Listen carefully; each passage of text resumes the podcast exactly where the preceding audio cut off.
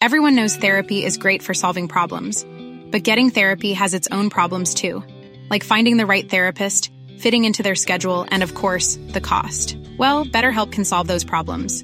It's totally online and built around your schedule. It's surprisingly affordable too. Connect with a credentialed therapist by phone, video, or online chat, all from the comfort of your home. Visit betterhelp.com to learn more and save 10% on your first month. That's BetterHelp H E L P. Burrow's furniture is built for the way you live.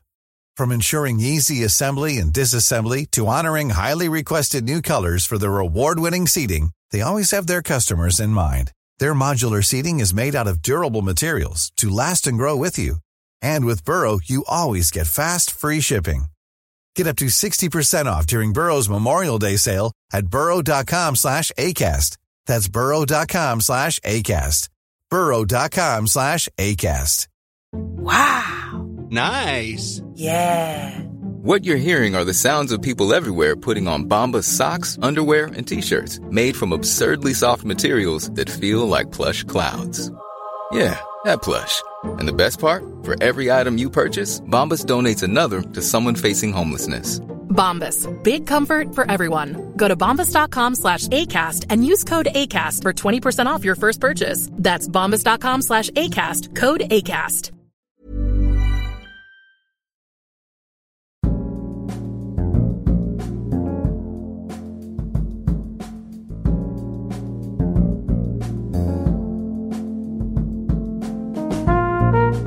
Du lyssnar på Dekonstruktiv kritik. Jag heter Aron Flam. Avsnittet gästas av komikern Simon Chippen Svensson och han avslöjar en otippad podd. Men först vill jag tacka dig som stöttat Dekonstruktiv kritik under det gångna året. Störst tack till dig som stöttat monetärt på Bitcoin, Paypal, Patreon eller Swish 0768 943737. Men också ett stort tack till dig som lyssnat och kanske stöttat podden på andra sätt genom att lajka, dela, diskutera med vänner eller nominera den till Guldpodden. Tack vare ditt stöd fortsätter arbetet med podden och det var en skön fåtölj att luta sig i när det stormade och under rättegången. Tack vare ditt stöd flyttade vi fram yttrandefrihetens gränser något, inte hela vägen fram men en bit på vägen. Ett historiskt rättsfall och en del av segern är din, kära lyssnare. Tack vare dig har vi påbörjat det mödosamma arbetet med att göra reaction-videos. Ett stort tack ska givetvis riktas till David Eberhardt som av någon anledning ställer upp på mina upptåg och hyss. Jag vill tacka dig som kom på turnén. Tack vare dig blev det en storslagen sådan. Ett stort tack ska också riktas till Henrik Jönsson för att han är en god vän och en good sport. Ett stort tack till dig som gästat podden under det gångna året. Tack för att du ställer upp. Jag vill tacka alla på Samistat för ett stort år. Tack för turnén, tack för böckerna ni publicerar och säljer och återigen ett stort tack till dig som lyssnar och eller läser och bidrar. Det är du som gör att vi alla kan fortsätta göra det vi gör. Och sist, men verkligen inte minst, ett stort tack till Marcus Blomgren för att du klipper den här podden. Tack ska du ha. Simon Svensson är komiker, programledare och författare. Han är också en oerhört framgångsrik entreprenör och VD för produktionsbolaget Underproduktion. Det blir ett samtal om samtiden, humorns villkor och våra respektive vedermödor. Njut!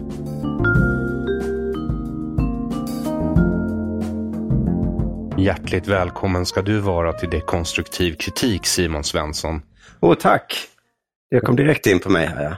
Ja, jag ser, noterar att du satt och tjuvkikade på min whiteboard. Och Ja. du, du bedriver ju egentligen någon sorts, på sätt och vis, konkurrerande verksamhet. Så det är ju inte så bra att du sitter och Nej. tittar på vad jag har för Ja, planer. ja. Min blick kan jag inte hjälpa. Du borde ha suddat såklart, ja. Ja, fast jag kan inte sudda. Hur ska jag då komma ihåg vad som stod där? Ta en Nej, bild nej. med mobilen eller? Nej, jag Nej. tror inte det. Och det är inte så jag brukar inleda de här poddarna. Så nu har du förstört allt. Ja. Ja. Men hjärtligt välkommen. Emma. ja tack så mycket. Ja. Eh, Du är komiker. Ja, Ja. Du är författare. ja. Du är podcastare, Mm. radioprofil, Mm, för detta. har spelat i revy, Ja, men det, ja. driver produktionsbolag. ja, just det. Ja. Och jag känner ju dig sedan tidigare. Just det. Inte på en sån här uh, buksvågernivå kanske. Nej. Men- Nej, vi har alltid haft lite distans, mycket geogra- geografisk distans ju. Mycket geografisk distans, Mm. så kan man säga. Men också en känslomässig, själslig, intellektuell distans. Vi kan fortsätta Ja. såklart. Men, eh, nej, men vi har ju aldrig varit på samma arbetsplats som man ju är med många man känner i den här branschen. Exakt, Det har men vi vems lyckats. fel är det egentligen? Ditt eller mitt? Mm, just det. Nej, men det kanske är de här avstånden vi För pratar du om. har väl haft fler jobb på public service än vad jag har haft? I, Ja, ja. I tillräckligt ledande position för att kunna rekrytera in mig i dina projekt, om så vore. Ja, det minns jag knappt. Nej, men jag var ju på P3 i eh, väldigt många år. Men det är ju egentligen mitt enda public service-gig jag haft. Ja, men det är väl så mycket public service det kan bli. Jo, jo. Ja. Men jag menar, det var, man kan se det som ett public service-jobb. Kan man se det som. Ja, det kan man se det som. Mm, så då har jag inte haft så Eh, många. men, men du var där på flera olika projekt. Just det. Så du har hört i Tankesmedjan, Mm. Morgonpasset faktiskt. Morgonpasset Sommar, var du Ja. programledare för, Just det. 2015. Ja, tre år tror jag till och med. Tre år? Mm. Herregud. Det stod bara 2015 på Wikipedia, det var Ja, därför det okej. fastnade i huvudet på mig. Ja, ja. Men eh, vi ska inte förstöra det här med mina fördomar om dig. Eh, Mm. Nej. eller en uppräkning eh, över saker du har gjort i livet. Nej, men det var, ju en, det var ju kanske lite skönt att jag slapp frågan vem är du? Då Nej, men det berättade gör du du inte. Det är istället. den jag skulle komma till nu. Jaha. Det står här, eh, välkommen till Dekonstruktiv Simon Svensson. Och sen Ja. så står det, vem är du? Jaha. Nej, så, du har ju vem nästan- är du Simon Jag har Svensson? ju nästan precis berättat det. Jag är en komiker som, ehm, eh, som jobbar med nästan precis det jag ville göra när jag var barn. Då lyssnade jag på P3 och tänkte jag vill eh, bli radiopratare. Och nu är jag det. Jag gör en fyra, fem poddar i veckan. Eh, Okej, tre, fyra snarare. snarare. Olika poddar. Ja, kan man ju säga. Della Sport, Della Arte, Della Pappa, Pa. Della Her Story. De kan man ju säga är fyra olika, även om vi är samma programledare. För vi turas om lite vem som är med. Då. Men det är olika tema i olika I poddar. olika teman, så det är ganska liknande skämt men olika teman då kan man säga. Och eh, sen gör jag Nöjesvepet ihop med Färska Prinsen, som är mer av en sån här klassisk, du vet, två komiker sitter bara och snackar. Så det kan bli kul. Vad Men heter den vissa, andra killen? Färska Prinsen, Aldrig, alltså jag har ju sett det här svepet för jag har ju gjort research på det. ja. Eh, Men jag visste inte vem han var. han är en eh, rappare som rappar med Arman, som du väl eh, känner till i alla fall. Känner till, men jag tror faktiskt aldrig jag träffat honom personligen. Nej, jag har nej, bara nej. ringt honom vid något tillfälle och spelat in det i podden. Ja, just det. Mm. Just det, det var kanske det jag hörde. Eh, sen så gör jag en, en eh, allvarlig podcast också som heter Great Books. Som eh, han som jag gör med en gammal gymnasiekompis. Där vi läser alla klassiska böcker som finns och så har vi en liten bokcirkel. Där ser man, den borde du marknadsföra betydligt hårdare. Ja, men den är inte så lyssningsvärd egentligen. Den är mest för han som inskulat. Spelar vi in så blir det gjort. Liksom. Så du är en komiker och du är grym på marknadsföring av det du gör. Hur kommer det sig att du blev komiker? Det kanske är Anders och Måns förtjänst då. Jag hängde lite med dem under studenttiden. Inte mycket med lite. De var väldigt roliga. Jag märkte Är de att- lika gamla som du? Måns är ett år yngre och Ankan är kanske två, tre år äldre än mig. Okej. Och de höll liksom på med studentradio då vet jag. Jag tyckte de var skitroliga. De, och då var de inte så långt ifrån mig så att jag fick en liten sån fantasi att kanske skulle jag kunna. Och sen fick jag vara med i deras eh, som producent då, 2001. Och då fattade jag, okej, nu är steget verkligen inte så långt. Men sen dröjde det ganska lång tid innan jag väl började med Pank Prego, då, mitt första radiojobb. Som Eh. var när?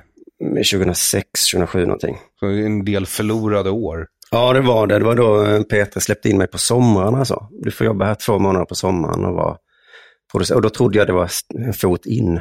Men det dröjde ändå sju år. Okej. Sen foten verkligen hade satt sig. Vilken av Anders och Måns var det som var yngre än vad du var? Eh, Måns? Så de båda känns ju så jävla mycket äldre än vad du gör. Ja, de är ju lite v- både vuxna och barnsligare än jag. va? Ja, men de är ju hopplösa fall. Eh, Ankan är ju en Jonathan och Måns är ju liksom hopplös. Är han? Ja, nästan ännu värre skulle jag säga. Skulle du? Ja, till att liksom planera saker med honom är- går inte. Okej, men eh, du skulle säga att det beror på drogproblem. Nej, det tror jag inte Du sa ju faktiskt. värre än Jonathan. Ja, just Ja. det. ja, men det är kanske just för att han inte ens drogerna att skylla på då. Nej. Hur kommer det sig då? Det var bara att du kom in. Du drömde först om att bli radiopratare. Mm. Och, och då skulle du inte vara rolig radiopratare, utan du ville bara prata i radio. Ja, det vill jag nog bara prata i radio i och för sig. Va? Men sen så höll jag ju på med spex från gymnasiet och sen så höll jag på med spex på universitetet och sen så halkade jag in på um, humorprogram på Radio AF då, Lunds studentradiostation. Och där träffade jag Jesper Rönndahl och vi klickade liksom, det var ett stort gäng människor som gjorde sketcher.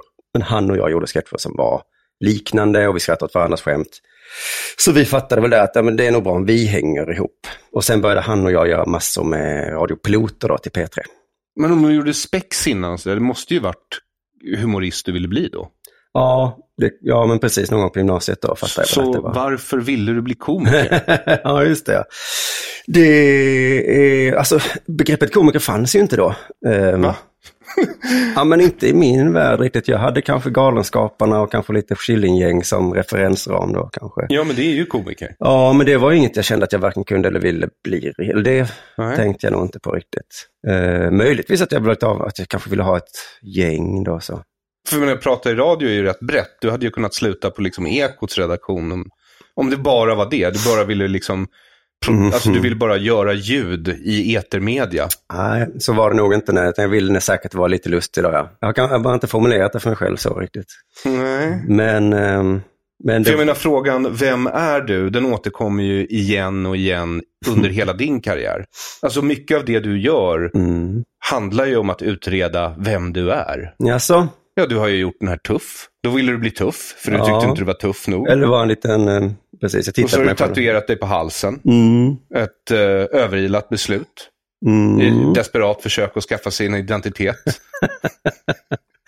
Ja, var jag nu bara 33 år gammal, 35. Ja, du var ung och dum och behövde pengarna. Ja. och i Köpenhamn och visste inte vad jag gjorde. Nej, men eh, det är tuff eh, turnén var väl snarare ett form att skämta om mig själv då, att titta eh, vad jag, hur jag beter mig. Ja. Mm. Och mycket av det han, skämten handlade ju lite om att du inte... Nej, men precis. Jag menar att, jag, jag menar att mycket av det jag gör kanske framstår som att jag vill vara tuff och det kanske jag vill då vara. Men så skämtar jag om det, att det är ju rätt så löjligt då. Särskilt för jag var i 40 år då. Ja, du har alltid slagit mig som ärlig. Får man fråga vilka dina största humorreferenser var? Mm, När? Ja, som har påverkat dig i livet liksom. Mm, det Alltså de kan du fråga flesta mig. komiker jag ställer den frågan till, de är väldigt snabba på svar där. Mm. Jag skulle nog säga att jag inte har någon fråga aning. När?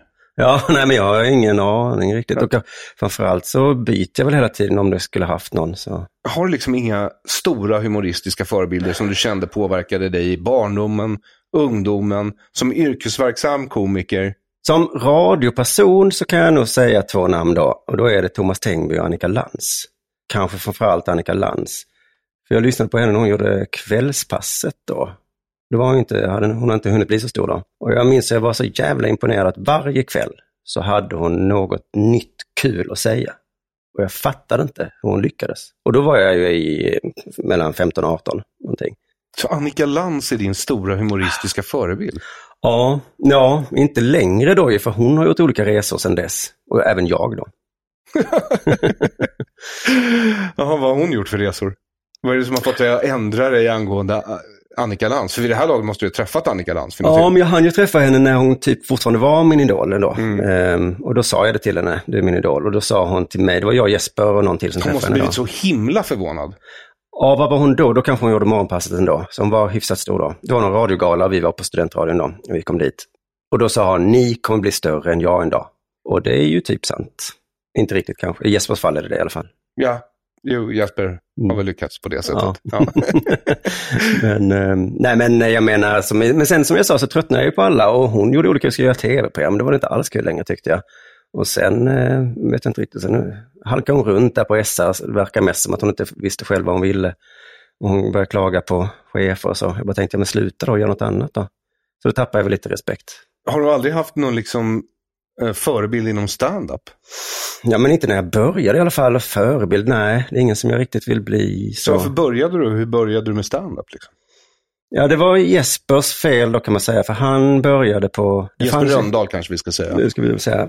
Vi gjorde väl radio, hade vi börjat på P3? Det tror jag inte. Nej, det hade vi. Eller vad fan, är det? nej det var 2004 detta var ju. Då hade vi ju inte börjat med P3. Då fanns det knappt klubbar liksom i Malmö. Det fanns inget som jag kände till i alla fall. Och så var det en kille som var en, lite bekant som frågade Jesper, kan du köra stand-up på en klubb som heter Äpple? Och det ska vara musik i andra halvan och stand-up i första. Så då körde han eh, 40 minuter och sen så var det paus och sen så var det någon som spelade musik. Och sen en månad senare skulle detsamma hända igen och då frågade han mig. Och, då, och för jag minns att jag tänkte, gud vad sjukt att Jesper klarade av det. Det skulle jag aldrig klara. Och sen när jag fick frågan så tänkte jag, jag kan inte vara sämre än Jesper. Och så gjorde jag det och då gick det ju liksom så pass bra. Så. Men var du bättre eller sämre än Jesper? mm, jag tror att jag var lika bra då. Är det så? Mm. Så hur drog han ifrån? ja, men vi höll på att växeldra i några år. Ehm, vill är min story i alla fall. Ehm, att eh, han var bra, jag var bra, han sen var han bättre, sen var jag bättre. Och sen plötsligt så la han i några växlar. Ja. eh, och hur är det då att ha bolag med Kringland och Jonathan Unge? För det har du, eller? Nej, det- många tror att Jonathan är med i bolaget, det är han inte. Han var väldigt inbjuden och eh, har varit med på möten i uppstarten av företaget. Men eh, det, det gick inte liksom. Nej. Nej. Så, och Kringlan var inte heller med i början heller, utan jag startade bolaget själv. Eh, och sen ett par år in så liksom bönade jag och bad eh, Kringlan och sa snälla, snälla var med för jag behöver någon. Och då sa han okej då. Och nu är han väldigt engagerad och med. Men då var det Det är som att, han, hjälper han till att sköta företaget Kringland? ja men på sitt sätt. Vad innebär det? Det här är ett produktionsbolag som har olika poddar till exempel. Han har ju dragit in flest tror jag, poddar till Okej. eh, företag till exempel. För han är eh, lenare i munnen än vad jag är och lite fräckare kanske än vad jag är. Jag är lite för tillbakadragen och blyg och så. Det var ju någon gång för länge, länge sedan då jag hade varit tvungen att dras med Jonathan Unge i tio år. Mm. Och sen så blev han din på något sätt. Mm. Ja. Och eh, jag minns att vi pratades vid i telefon. Mm. Och att jag skrattade åt dig. du sa nog de orden också, nu är han din. Ja, Och inte på din ett sånt huvudvärk sätt. tror jag att jag sa. Ja men precis, det var inte som att åh, hur kunde han bli din, utan ja, nu är han din, lycka till eller något i den Ja. stilen sa det. Och eh, Oj. hur har det varit liksom? För du ser ju ut som en man som har liksom, det är den här tusenmila blicken som soldater som har kommit tillbaka från fronten har. Nej men det har varit ehm, upp och ner ju, men det, jag tänkte på det faktiskt häromdagen, eh, min och Jonathans relation, så att vi har haft det som jobbigast när vi ska försöka vara vänner och kollegor och allt samtidigt. Liksom. Då, har vi, då börjar han hata mig framför allt och jag stör mig på honom också såklart. Eh, men om vi liksom backar lite med vänskapen så att vi inte ses så himla mycket, då funkar det andra, andra bättre. Eh, och så kan vi ses ibland och ha kul ihop, men, eh, men mer sällan nu än vad vi gjorde förr. Nu dyker han bara upp och gör förhoppningsvis sitt jobb. Mm, det är precis så. I perioder så är det ju knappt det heller då. Men eh, det senaste året har det varit jättesmidigt så jag ska inte säga för mycket nu. Hmm. Peppar, peppar. Ja, verkligen. Men jag har väl också lärt mig då att fatta så, okej nu, nu är han i en sån period när han inte kan svara i telefon eller kan dyka upp. Mm, och så får man hantera det på det sättet istället för att... Eh, ja, men det var ju framförallt ett halvår som var helt vidrigt, jag tror det var 2018. Då han liksom också blev arg om man ifrågasatte varför han inte dök upp. Men då var det tur att jag hade tagit med Kringlan in i liksom eh, Della-projektet då, för då kunde jag dels snacka av mig med honom och han kunde bekräfta min eh, besvikelse. Och sen så ibland kunde han också hoppa in då ifall det var Jonathan inte dök upp. Det var det jag gjorde fel. Jag hade liksom inte en tredje person i installationen som kunde agera krockkudde. Nej, just det. För jag tror att även de två snackar om mig ibland och sådär. Och, eh, alltså. Så det är en ganska bra konstruktion att vara tre ju. Mm, om man är killar. Ja, Mm. Kan ju fråga Della Q hur det gick när man var tre tjejer. för det är en för mycket eller en för lite? De kanske behöver fem. en för mycket förklarade faktiskt min fästmö för mig. Ja, Okej. Eh, För hon sa att hon lyssnade på Della Q när det kom. Mm. Och då frågade jag henne, så här, men varför gör du det? Hon bara, för att det är tre tjejer. Och jag Ah. bara, jaha? Vad? Och jag, jag förstod liksom inte, jaha, Nej. okej. Eller vad menar du liksom? Hon bara, det Mm. är tre tjejer. Fattar jag du bara, inte? ja. Hon bara, tjejer är två. Eller inga. och om de här håller ihop mer än ett år så beror det på häxkraft, sa min tjej till mig. Ja, mycket snyggt. Men eh, precis, men då kastar jag ju in eh, de här eh, Flashback-tjejerna då. Knyckare, Ja, men Ina har de hållit på Lundström. så länge nu? Nej, det är väl ett år max. Ja. Ja, Mm. precis. Vi får se hur det där Ja, men kommer det, gå. det där är faktiskt, jag har också hört den här teorin och jag har tänkt på Flashback-tjejer. De verkar så, verkar ha det så bra ihop, men det ska bli mycket Jag kommer intressant. implodera snart om den här teorin håller. Ja. Då har jag en, en, fråga, en yrkesmässig fråga till dig. Mm. Eh, vad tycker du om den här regeln om avslutningsskämt? På ett standup-sätt. Ja, Och vad är regeln nu igen? om du det, påminner mig? man brukar ju säga så här att antingen så ska man börja med sitt starkaste skämt och avsluta med sitt näst starkaste skämt. Ja. Eller så börjar man med sitt näst starkaste skämt Mm. och så avslutar man med sitt allra starkaste skämt. Jag kan eh, svara på den här frågan ganska bra nu, för att jag gjorde ju en, en eh, föreställning nu i oktober, som var min första på nästan fem år. Mm. Och jag skulle sätta mig och först skriva, jag tänkte hur fan skriver man skämt, jag hade glömt, och sen hur sätter man ihop en show? Jag, jag mindes det här ungefär, man ska ha det bästa sist. Men jag valde att sätta eh, mitt, ty, ja, bästa bästa, men ett bra öppningsskämt i alla fall, som jag visste skulle få igång. Sen hade jag en rutin som var jävligt bra, som jag hade kört ett par gånger som visste var. Tänkte jag ska jag ha den sist. Den hade en väldigt bra slutkläm också, ganska lång. Men tänkte jag, nej, jag vill fan ha den i mitten. För att då vill jag, eh, det är ändå 40 minuter, 50 minuter vi håller på. Eh, Var. eh, Ja, men att hela föreställningen är 50 minuter då. Och det var du bara. Ja, precis. Kringlan körde i ena halvan och jag i andra. Så vi hade 40-50 minuter vardera. Och då tänkte jag, så inte folk säkrar ihop, jag vill liksom i mitten också visa att, bara så ni kommer ihåg, jag är jävligt rolig. Så har jag något häftigt i början. med det. Och sen då i slutet så, ehm, jag kommer ihåg vad mitt sista skämt är, för det handlar ju om dig. Och min näst sista, vad fan kan det ha varit? Det var säkert inte superbra, men det sista då var väldigt kort framförallt. Eh, och ehm, hade en snärt. Så att även om det inte var mitt bästa så var det ett Vi, vi, vi kan snärtigt skämt. diskutera huruvida den har en snart. Ja, Ja, vi kanske först ska säga att eh, specialen ligger ute på underjord... Pro, eh, under produktion heter det. under produktions hems, eh, på deras hemsida, på er Mm. hemsida. Just det. Och den heter Tack för input, Just det. heter showen. Mm. När det gäller den här regeln då, Mm. om avslutningsskämt, Mm. så bestämde du dig avsiktligt för att bryta mot den regeln. Ja. Därför att jag hörde ju avslutningsskämtet. Nå, du har inte hört hela showen då? Jo, Jo. mm. jo det är klart, jag Ja, lyssnade okej. på hela showen. Och Men det inklusive är 40 avslutningsskämt. minuter av mitt liv. Ja, men jag tänkte så som du är, att du kanske hade hört någonting och så tänkte du jag spolar fram till slutet då. Mm, nej, nej, Nej. nej, nej, Nej. Inte om jag ska bjuda in någon för att liksom intervjua den. Nej, nej, nej. Nej. Då gör jag ju ordentlig research, Ja. eller försöker i alla fall. Eh, och då är det ju så att det här avslutningsskämtet, du kanske ska eh, säga avslutningsskämtet först. Ja, det är, jag tror jag kommer ihåg det. Eh, eh, jag har läst Aron Flams bok Det här är en svensk tiger. Paus. Nej, och, så, eh, och, jag, och kanske något ord till då. Skit i det. Och sen säger jag, jag skojar bara, det har jag såklart inte. Exakt. Det här är ju då hela skämtet, utan Mm. då ordet paus. Paus eh, sa Simon nu, men eh, egentligen så tar han bara en paus. Ja, just det. så skämtet är, jag har läst Aron Flams bok Det här är en svensk tiger. Mm. Jag skojade bara. Det har jag såklart inte, för den är så lång och dum och tråkig. Mm. Mm. Ja, det är, så är det får på man läsa plattan in i då. alla fall. Nej, Jo. nej, det Jo. är sant. Det är...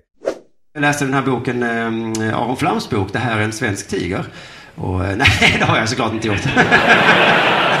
Jävla tråkig bok. Eh, så tack så mycket för mig, hörni. Kanske i stundens ingivelse lade till det. Det har inget Mm. med Ja, det. men men, det spelar ingen roll. Så där har vi det. Så då, då kan man ju göra en välvillig tolkning av det här skämtet. Det är, som, som lyssnare, som jag då, som sitter och lyssnar på det här. Jag har ju inget med skämtet att göra. Mm. Nej. Jag kan liksom på ett utifrån sätt liksom, Jaha. eh, ta ställning till huruvida det är roligt eller Mm. inte. Ja. men snärten där som jag talade om, då kan ju inte den här svansen vara med. Det, då, då tappar man ju snärten. Så då, då, eh, det var ju då kassa av mig. Snärten skulle vara att det har jag såklart inte. Det har det såklart Bam! inte. Ja. Så tolkar man det välvilligt då kan man ju tänka så här, ja men det här är något av ett internt skämt för Simon och de som gillar Simon. Det här bygger på det faktum att Simon inte kan läsa böcker. Och att hans publik tycker det är roligt, för det kan inte de heller. Det är en fråga om igenkänningshumor. Ja, ehm, tror jag inte. Nej, det tror inte jag heller. Nej. Så då kan vi gå vidare till den illvilliga tolkningen. Ja, vad kan den vara då? Ja, den illvilliga tolkningen, sett utifrån, från en helt oberoende och objektiv observatör av det Mm. här skämtet, som dessutom har viss erfarenhet när det kommer till humor, Ja. det är att publiken skrattar därför att mimen Aron Flam och den här boken, Det här är en svensk tiger, som du ska få ett exemplar av så fort vi är klara, Ah. Mm. eh, därför att du inte har läst den. Nej, just Och det det. här exemplaret har ju då suttit i finkan. Ja. Så det är ett fint exemplar. du Åh, får. oh, nej, fan vad coolt. Fan vad coolt. Däremot ska jag säga, jag har ju lyssnat på, jag tror alla avsnitten som var grund till boken. Så där genom är ju skämtet lite av en lögn. Inte helt lögn, för jag har inte läst boken. N- Nej, men, men jag känner ju dig också. Jag vet ju att du kan läsa böcker. Ja. Eh, Även om jag inte visste att du hade en podd där du inte gör annat än att läsa klassiker. Ja. Så den illvilliga tolkningen, det är då att mimen Aron Flam Ja. i vissa kretsar som är eh, rätt högljudda i det här landet förknippas med något förbjudet som kanske har, eller kanske inte har att göra med nazism eller eh, högerspöken eller liknande. ja, någon form av meme är det i alla fall som för upp någon form av bild i folks huvuden. Ja. Och det kan vara ungefär dem, eller lite rättshaverist kanske, lite, något i den stilen ja. Så det, det skulle vara den illvilliga tolkningen, det är du överens om? Mm. Alltså jag vet inte om den är illvillig, för det är väl att man... För, för jag minns första gången jag drog det, var på underjord, den här klubben. Eh, och det var inför att jag eh, tränade inför ett annat gig där jag skulle då, eh, vad tema var manlighet. Och då tänkte jag så att jag ska skämta om eh, historia, för det är så manligt att hålla på med historia. Och så tänkte jag, jag kan ju nästan inget om historia. Tänkte jag, just det, Aron Flam, den boken är... Och så drog jag det och så bara märkte jag att hela publiken, jag sa så, jag har läst den här boken, att jag såg på alla att de trodde mig och de trodde att jag nu ska jag eh, kommentera något allvarligt om det här. Och så var det som att alla blev så himla lättade när jag sa, det har jag såklart inte. Så vad är din analys där? Ja, jag har inte gjort så mycket analys. Jag blev mest glad att det var en ganska enkel grej. Inte liksom så roligt skämt, men det var som att, du vet, ett skämt som får folk För att det skratta. är ju inte ett roligt skämt. Nej, det, Låt mig ta ett exempel. Alltså, eh, har du hört ståupplattan Aron Flam på scen The Bootleg? nej. Oerhört eh, bra eh, standardplatta av Ja. en eh, lovande Many of us have those stubborn pounds that seem impossible to lose, no matter how good we eat or how hard we work out. My solution is PlushCare. PlushCare is a leading telehealth provider with doctors who are there for you day and night to partner with you in your weight loss journey. They can prescribe FDA-approved weight loss medications like Wagovi and Zepbound for those who qualify. Plus, they accept most insurance plans. To get started, visit plushcare.com slash weight loss. That's plushcare.com slash weight loss. Wow. Nice. Yeah. What you're hearing are the sounds of people everywhere putting on Bombas socks, underwear, and t-shirts made from absurdly soft materials that feel like plush clouds. Yeah, that plush. And the best part? For every item you purchase, Bombas donates another to someone facing homelessness. Bombas. Big comfort for everyone. Go to bombas.com slash ACAST and use code ACAST for 20% off your first purchase. That's bombas.com slash ACAST. Code ACAST. ståuppkomiker. Ja. ja. eh, det skämtet har jag för mig är... Jag har märkt att om man går upp till hundar på gatan och frågar dem vad deras ägare är för ras, då börjar människan själv. Ser du? Ett roligt skämt. Det är alltså roligt oberoende av tid och plats. Oberoende av om du känner mig eller inte. Det kan hända var som helst på jorden. Det kan handla, ve- ha, eh, handla om vem som helst. Mm. Personen som äger hunden kan vara kines, han kan vara afrikan, kan vara sydamerikan, europé, ryss, Mm. eller hur? Men han börjar skälla för han vet att det är fel att vara rasistisk. Så varför frågar du hans, eller hennes hund, mm, vilken ras personen i fråga som äger hunden har? mm, Ja. Det är alltså ett objektivt sett roligt skämt. En setup, punchline. Mm, mm. Men, ja. men här har vi att göra med ett annat skämt. Ja, En annan sorts skämt, ja. Ett annat sorts skämt. Ja. Om det nu är ett skämt. Så vad är det som händer? Ehm, jag är inte helt säker på att de allra flesta i lokalen inte har läst boken. För att jag tror nog att mina fans är några av dem som även är dina fans lite grann. Tror du? Ja, vi är inte på helt eh, varsin sida av skalan i alla fall. Aha. Eh, nej, men vi brukar ju beskriva Della Sport som högerkonservativ. Okej. Eh, lite skämtsamt kanske, men Ja, ja, ändå. ja, ja. Eller vad är det? Högerpopulistisk säger vi såklart. Okej. Eftersom vi är populistiska och lite höger. I alla fall mer än de flesta andra. Ehm, I, men det Malmö, är ju... I Malmö är det verkligen eh, alltså det är ju grader i helvetet av kommunism. Så, ja, ja. Jo, jo, vi sticker ut i Malmö, men jag tror även på andra ställen. Eh, ja, men han Sebastian Mattsson som jag ska gästa senare idag, han skrev så här, jag är lite nervös för att träffa dig. Bara så du vet, jag röstar på Vänsterpartiet. Mm. Jag tänkte det var typiskt socialister Mm, det är väl att göra en typiskt. grej av det Ja. och tro att jag ska bli provocerad eller någonting av det. Ja, Det är, det, det är därför jag hatar dem, för att de håller på så hela tiden. Det får jag tala om för dem senare. det, det hoppas jag att du gör. Mm. Jag kan lägga till flera anledningar till varför du kan hata just Sebastian Mattsson. Men vi kan återkomma det till vi det. ta senare. Men, ehm, ja, men jag tror det är mycket med det här att just ditt namn, det, är- det, det, luften vibrerar när man säger det. Det är någonting. Min granne där jag bor, han är ett stort fan av dig och liksom Bard och den här skäggpodden, vad heter de? Som ser likadana ut. Men som, Jaha, sista måltid. just det. Ja, ja okej. Ehm, de gjorde så stor grej av att Aftonbladet inte kunde skilja på dem. Då tänkte jag, det kan ingen. För att de ser Jag exakt kan likadana ut. faktiskt skilja på det. Ja, men, då har jag Men det är träffat för dem. att jag har rötter från Mellanöstern. Ja, just det.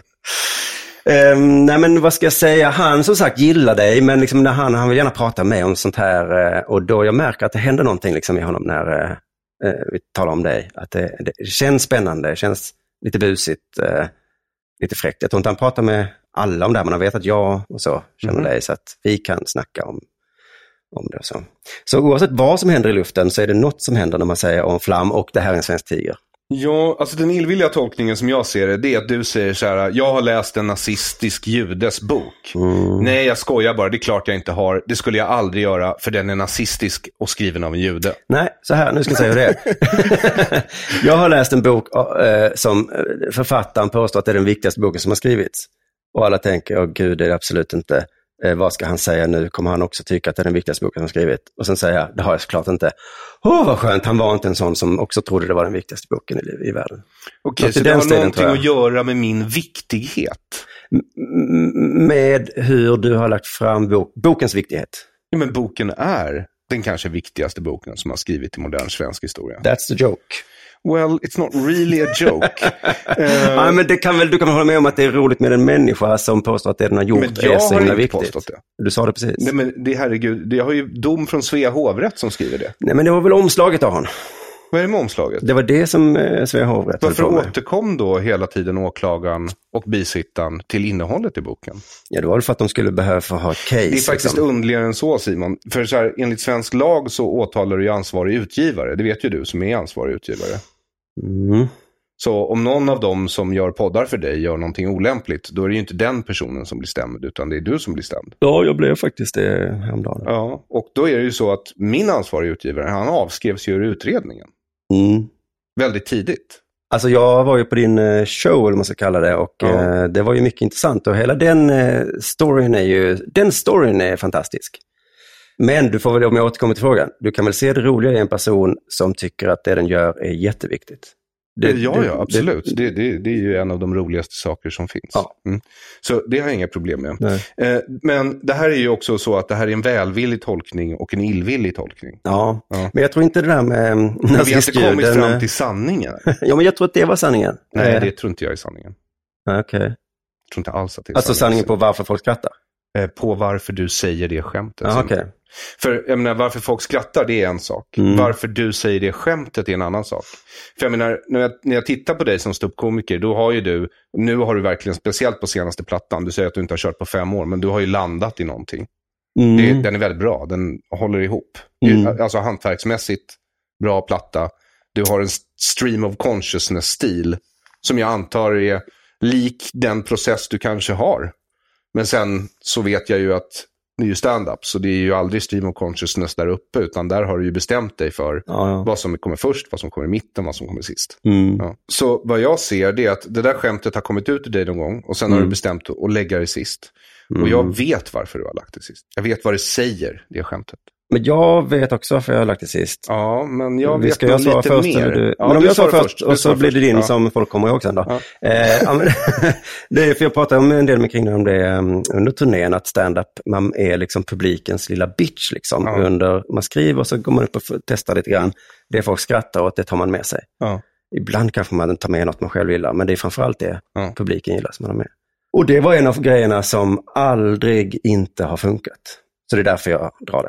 Ja. Kanske också därför jag drar det sist då, för att som en slags säkerhet då.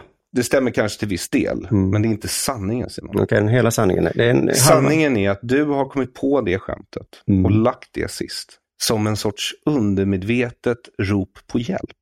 Alltså Okej. vad det här skämtet säger när jag hör den här plattan, tack för input, eh, är se mig Aron. Se mig och bjud in mig till dekonstruktiv kritik. Och vet du vad, Nej. Simon? Jag ser dig. halva. Det funkar alltså. Ja, jag har bjudit in dig Ja, nu till just dekonstruktiv det. kritik. Just det. det är, mm, Vad säger du om den förklaringen? ja, men under, huruvida det har hänt undermedvetet kan ju inte jag kommentera. Eftersom mitt övermedvetna, eller vad jag kan inte där, säger till mig att inte leta där. Okej, nu har jag skrivit inom parentes, vi omfamnas. Så du skulle ju egentligen blivit mycket mer överväldigad av den just här... det. Jag är glad att du ser mig. Det kan, ja, men visst, det är inte helt omöjligt att, jag vet fan just det skämtet, men jag har nog tänkt så, varför ser han inte mig? För hade jag gjort din ståuppplatta, då hade jag nog lagt det här skämtet som du har i mitten nu sist. Det här Ja. skämtet om hur dum din publik är som har betalat 300 kronor för att gå och se dig. Ja, För det är ett oerhört roligt skämt. Mm. Det är roligt för att det är sant. att de är sådana- Eller typ sant, det är inte riktigt sant. För de har ju Nej. Ah. betalat mer för kringlan. Eftersom det var en double bill. Okej. nu tar jag tillbaka den här kramen som du skrev i manus att vi skulle ha. Alltså den här omfamningen, jag vet inte varför, men du ser ju, jag har skrivit här. Vi jo. omfamnas. Ja, ja, kan jag lägga till en parentes. Vi- Jag slår honom i magen. Och eh, det avslutar den här delen av intervjun eh, Mm. med orden varsågod för input. Ah, äntligen fick jag. För du var ju med i tankesmedjan i massa, massa år. Ja. Nästan som att du var lite så här granddaddy på tankesmedjan i massa år. Ja, det var en av eh, P3-idéerna som faktiskt inte var min. Det var chefernas idé, men de pekade på mig och sa du ska sköta det här skeppet Simon. Och jag blev oerhört stolt och glad och tog mig an uppgiften. Och så var jag med de första åren liksom. När det var bra. Ja, eh, Eller i så, alla fall ni hade några som var bra. ja men precis så kan man ju, så är det säkert sanningen, men den sanningen beror ju också på att nästan alla radioprogram blir sämre med tiden. För att liksom programmets idé byggs upp kring de människorna som gör det i början och sen byter man ut några och då fuckas eh, kemin upp och sen så eh, det är som om man liksom tar bort alla tegelstenar ur ett hus och bygger upp det igen. Det blir inte samma. Och nu har du ju svarat, nu påstår ju du att du är alltså högerpopulist. Det är där du står själv politiskt. Mm. Kan man säga att det stämde även när du började göra tankesmedjan? Nej, inte när jag började, men eh, en kort stund in så blev jag åtminstone höger för att... eh, Och vad menar du med höger då? För jag Ja. menar, alltså, det, det människor på P3 i Malmö kallar höger. Mm. Nej, men visst, eh, jag var kanske inte höger då, men jag var eh, någon form av eh, motpol mot mm, åtminstone två av de andra då. För jag tänkte inte alls mycket på det egentligen i början, vad jag, vad jag var och vad de andra var. Men sen så, jag minns att jag sa ifrån någon gång, eh, Liv och Sara tror jag det var, eller någon annan. Så sa jag så, men nu, det är liksom bara så här. Och jag tyckte också att skämten mot högern var lite trötta. Så. Att skämtet är i princip, Per Ström, det var skämtet. det var skämtet. Ja. Ehm, och så då sa de så, ja okej, vi håller med och sådär. Men sen lärde de sig ingenting av det. Nej, men jag tror också Liv tyckte ju att det är så man gör rolig humor. Man tar sina egna åsikter och sen så använder man dem. Så gjorde inte jag direkt, utan jag kanske mer studsade mot andras åsikter och försökte göra mig lustiga oavsett egentligen vilka de åsikterna var. Ja. Men sen så fick jag, näst, det kändes nästan som min uppgift då, att ja, men då får jag väl ta liksom, den här rollen lite och vara lite högre. Och Det var ju också mycket roligare på den tiden. Eh, För det var ju inte så många som var det, så här, absolut inte i media. Och det fanns ju inga poddar. Så att hela den rösten var ju tyst egentligen i, i kultursverige. Så det var väl egentligen lika mycket som en, ett humorval egentligen då. Och sen så gjorde Kringland ett liknande val sen när han var med i S- Stormens utveckling. Var det, va? Ja, Lilla Drevet. Lilla drevet. Mm. Men visst, han gjorde nog samma sak fast vred på alla eh, regler lite högre upp bara. Så man kan säga att det som radikaliserade dig att bli socialliberal eh, var public service. Ja, för jag tror också då, så började jag titta mig omkring lite, så jag pratade med folk, Eh, vår producent vid tillfälle hade jobbat på P1 eh, en våning ner och hon påstod sig vara objektiv. Och så jag visste ju absolut att hon absolut inte var objektiv. Absolut inte, så jag. Jo, så jag, i min yrkesroll är jag det. Mhm. Och Så här, fast jag vet att det inte kan stämma. Alltså, det- jag såg ju liksom med egna ögon vilka, för hon jobbade där på sommaren tror jag, på P1. Jag ser ju vilka ämnen du tar upp och hur du tar upp dem. Och sen så började jag titta ännu mer runt omkring och de andra var kanske inte fullt så vänster som hon var, men de var ju uppenbart vänster. Så att det blev liksom, det, ja, lite uppvaknande där om att den här gamla myten, i alla fall på Esa Malmö, för där det inte var så många människor, så var den mer eller mindre hundraprocentigt sann. Så eh, kan du komma ihåg något särskilt tillfälle då du lackade ur extra mycket? Ja, för min chef då, eh, Kajsa Lindberg, som jag ju tyckte om jättemycket, för hon gav mig eh, mycket jobb på P3. Hon gillade mig och gillade, inte bara mig, utan hon gillade det jag gjorde på radion. Liksom. Men hon sa, jag förstår inte hur man kan jobba på, eh, inom mm, kultur, kan hon sa, och inte vara vänster. Det var någon lunch hon sa det. Och jag kanske inte blev arg utåt, men inåt tänkte jag, hur i helvete, en chef på P3 sitter och säger en sån sak. Visserligen off, vad heter det, off air. Ja, Men ändå. ja. Mm. men Kajsa Såklart. brukade väl inte vara on air sådär jättemycket? Nej, precis. Nej, men och, eh, och då sa jag, var med. Ja. Så att det, det, ja, det var ju lite lustigt sagt. Det kanske hon inte skulle säga idag då. Hon är mer slipad. Men du reagerade i alla fall. Ja, det gjorde jag. Mm. Och vad ledde det till? Det är ingenting, det var väl mer att eh, ja, men det, var, det formade mig också som, okej, men då ska jag visa dig hur, det, hur lätt det är att vara inte vänster och jobba med kultur. Det är jättelätt. Och nu har du ett kulturimperium. Ja, nu har jag ett kulturimperium också. ja. Och då är det lite lättare att vara höger kanske, när man sitter med ett produktionsbolag. Ja, för du återkommer hela tiden till det på din senaste platta, Tack för input. hur oerhört framgångsrik du är. Mm. det gör jag. Så, För det var ju, jag på en satt skala från 1 till Jan Emanuel, hur framgångsrik är du? Ja, men hela den föreställningen handlar ju liksom om liksom egentligen att skämta om framgångskonceptet egentligen. Men jag menar, jag är ju så... fra- alltså, Ja, hur framgångsrik? Det beror på vem man jämför sig med, är det tråkiga svaret ju. Men för att jag skulle skriva den föreställningen bara tänkte, fuck, jag måste skämta om mig själv och mitt liv är ju inte kul. Jag är medelålders man med barn, jag är gift, jag har bostadsrätt. Det finns ju inget kul här. Ja, fast du skämtar ju om din bostadsrätt, att du har råd med en så fin bostadsrätt Ja. som kostar flera miljoner. Då fick ju det bli skämtet att jag liksom har fått för mig att bara jag har råd att köpa en lägenhet så måste det betyda att jag är en av de mest framgångsrika i världen. Jag förstår. Mm. Så vad, vad du vill säga till mig det är alltså att jag ska inte ta din ståuppplatta på 100% allvar. Mm. Nej. Precis. Jaha. Mm. Om det behövde sägas, så ja. Jag har en fråga som är lite konstig, men det är att du påstås, det påstås i alla fall på er hemsida att du gör en sitcom. Mm. Mm, men jag hittar inte den här jäkla sitcomen. Jag ville göra, det, jag ville göra research Ja. på den, så jag ville se hela sitcomen. Vad heter den? Kan ni inte skriva vad den heter så man kan söka på den? Ja, det här är ju, som du nämnde i början, att jag är den bästa marknadsföraren. Den ligger ju på hemsidan någonstans där. Den heter Nöjesvepet i TV. För att min podcast med Färska Prinsen heter Nöjesvepet. Den hette Nöjesvepet i P3 i början. Mm, exakt. Ehm. Vilket är lite förvirrande också när man söker efter sådana här saker. Ja. Du, du ser hur det skulle kunna blandas ihop väldigt Ja. lätt. Ja. Och dessutom lägger vi ut den på YouTube rätt mycket och den här ligger väl på YouTube. Ja, den här sit- kommer då fyra avsnitt är det. Eh, Alltså jag har inte lyckats hitta ett enda och jag var ändå Nej. inne på er YouTube-kanal. Ja. Nej, men, eh, men den, är, den finns. Mm. Okej. Och den heter alltså Nöjesvepet i TV. I TV. Mm. Ja, viktigt.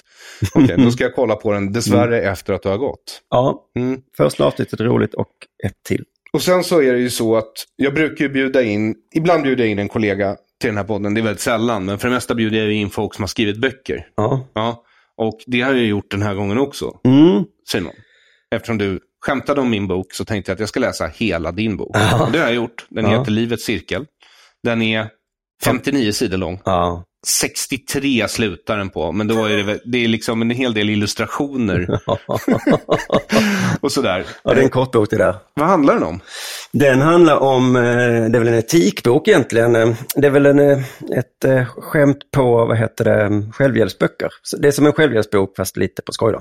Men eh, när jag skrev den märkte jag att jag tycker ju rätt mycket av det jag skrev i boken ändå. Då. Du tycker att ostmackor är en drog. Ja, ja, det är jag övertygad om. Äter du så mycket ostmackor? Ja, men jag, om, jag, om jag släpper mig själv fritt så gör jag det. Okej. Mm. Och sen, så du delar in hela livet i tox, pretox och detox. Mm, Mm. Och det är livets cirkel. just det. Och eh, så förklarar du bara hur man ska detoxa Mm. för att sen kunna pretoxa Ja. för att kunna ta sig till det förlovade landet som är toxa. ja, just det. Och man ska inte skämmas för att man ska vara i den tårtbiten ett, ett gott slag. Liksom. Och det är där man får ta hur mycket droger man vill och hur man vill. Ja. Under ansvar. Mm. Precis, för en dag kommer ju eh, detoxen va? Och ju Ja. mer du tar under toxperioden, desto svårare blir detoxen sen. Så att man ska ha den lilla djävulen på axeln med sig såklart under- på resan. Jag förstår. Ja, jag vill i alla fall tacka för läsupplevelsen. Mm. Det är en humoristisk bok. Ja, det är inte den viktigaste boken. eh. Men den är rolig. Mm. Och den var, tog inte så lång tid att läsa. Om man Nej. också ska säga någonting snällt. Just det, Mm. Ja. den är rätt så lättläst. Ja. Och ni säljer den på Underjords hemsida. Under produktion, nu säger du fel, produktion. som jag har ändå sagt till det några gånger. Men du gjorde en ståuppklubb i Malmö sen jag var med och Men då får startade. du chansen att rätta mig. Ja, flera gånger. Ja. Där kan man köpa den ja. Men eh, precis, men det var ju, eh, jag ville bli testa att skriva böcker, så började jag med den. Och sen skrev jag en bok med Cornelis Löfmark, men sen kom vi till den här som jag, skrev, eh, som jag släppte i våras, som heter Della Mysteriet, som är en roman. Deckare kallar jag den, men det kan man säkert diskutera. Den är jag lite mer stolt över än eh, Livets cirkel. Hmm. För det är en historia som börjar någonstans och slutar någonstans. Så det var den jag egentligen borde ha läst nu. Ja, om vi skulle ha något att diskutera kanske. Livets cirkel är ju mer lite tramsig kort. Eh, ja, nej, men det hade varit trevligt att ha något att diskutera. Som det är nu så får jag väl nöja mig med att ha den här boken som avslutningsskämt på min nästa ståuppspecial. Ja, jag måste... Hörrni, jag vill bara avsluta med att säga att jag läste Simon Svenssons senaste bok, Della-mysteriet. Ja. Nej, jag skojar bara. Det var såklart inte gjort. Jag tror att det kan funka. Jag vill i alla fall tacka dig för att du kom till dekonstruktiv kritik, Simon Ja, Svensson. men tack så mycket. Vi ska inte prata om eh, inlåsta poddarna. Men så jo, det kan vi göra. om sålde du vi vill. in, Vad- eh, Vad menar du med inlåsta poddar? Ja, hur man tjänar pengar på sitt Ja. leverne utan att jobba på P3. Ja. Eh, Lyckas du med det nu? ja, det gör jag ju väldigt väl. Väldigt väl. Ja, till och med. Men så då ska jag inte tolka din humorplatta som skämt, utan du tjänar grova, Jag tjänar grova alltså pengar. mexikansk knarkkartellpengar. Jag kan väl jämföra mig med någon som har fast anställning någonstans i alla fall. Då eh, jobbar jag inte så mycket som dem. och Det är tjänar rätt. bättre. Och tjänar lite bättre till och med. Nej, men för att eh, det var väl det som var så spännande när jag eh, sl- väl eh, klippte den här jävla strängen och hoppade av eh, SR. Mm. Och tänkte, hur i helvete, liksom. Ja. Vad finns det här ute? Ja. Startade någon podd. Jaha, nu har jag en Mm. podd. Nu har jag lite Patreon. Jag fick lite Swish en gång. Ja. ja, men det var en kampanj vi hade och sen så tänkte jag, jaha, ska jag hålla på och be? Det kan jag inte göra, det går inte. Och sen så eh, nådde vi fram till eh, betalväggs-idén eh, idén då, som inte kanske var helt först med, men en av de första i alla fall. Och såg att det fungerade väl. Och nu funkar det för ganska många också. För ganska många. Eh, poddskapare. Ja, ja, men ni har byggt er egen lösning. Ja, just det. Och det är flera som använder vår, men det är flera som använder andras också. Då. ju. Ja, men eh, och sen så tar du in poddar bakom betalväggen. Mm. Men du betalar dem inte. Nej, jag tar procent av deras intjänade pengar.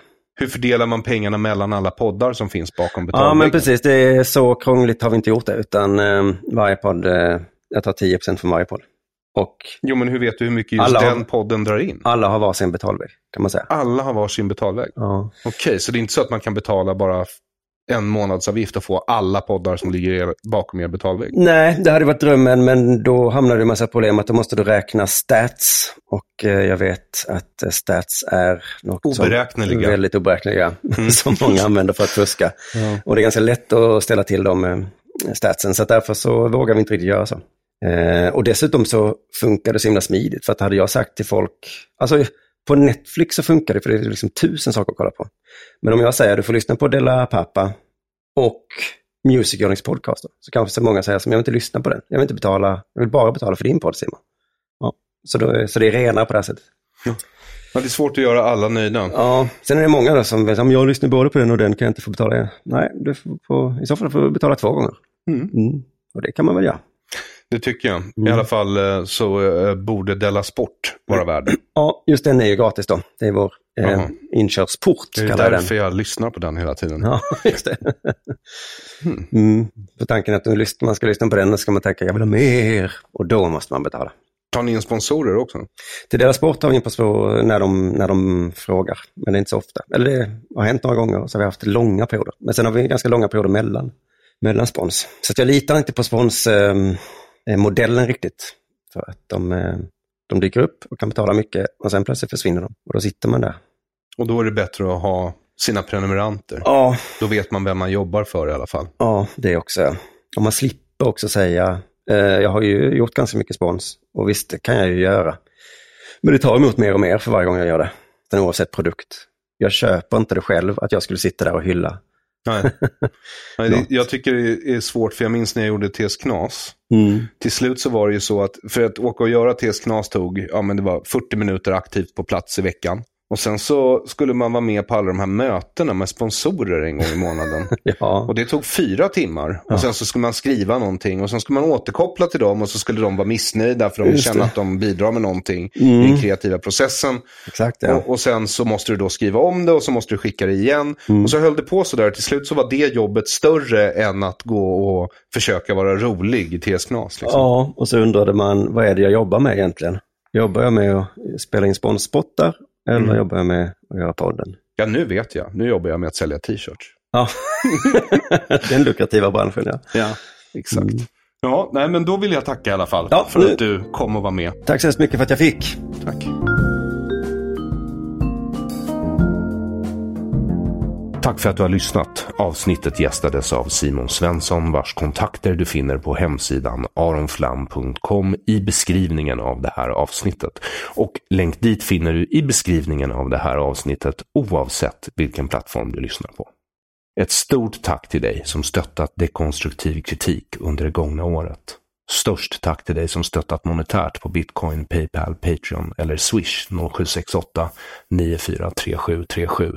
Men också ett stort tack till dig som lyssnat och kanske stöttat podden på andra sätt genom att lajka, dela, diskutera med vänner eller nominera den till Guldpodden. Tack vare ditt stöd fortsätter arbetet med podden och det var en skön fåtölj att luta sig i när det stormade och under rättegången. Tack vare ditt stöd flyttade vi fram yttrandefrihetens gränser något. Inte hela vägen fram, men en bit på vägen. Ett historiskt rättsfall och en del av segern är din, kära lyssnare. Tack vare dig har vi påbörjat det mödosamma arbetet med att göra reaction-videos. Ett stort tack ska givetvis riktas till David Eberhardt som av någon anledning ställer upp på mina upptåg och hyss. Jag vill tacka dig som kom på turnén. Tack vare dig blev det en storslagen sådan. Ett stort tack ska också riktas till Henrik Jönsson för att han är en god vän och en good sport. Ett stort tack till dig som gästat podden under det gångna året. Tack för att du ställer upp. Jag vill tacka alla på Samistat för ett stort år. Tack för turnén, tack för böckerna ni publicerar och säljer och återigen ett stort tack till dig som lyssnar och eller läser och bidrar. Det är du som gör att vi alla kan fortsätta göra det vi gör. Och sist, men verkligen inte minst, ett stort tack till Marcus Blomgren för att du klipper den här podden. Tack ska du ha. God jul och gott nytt år.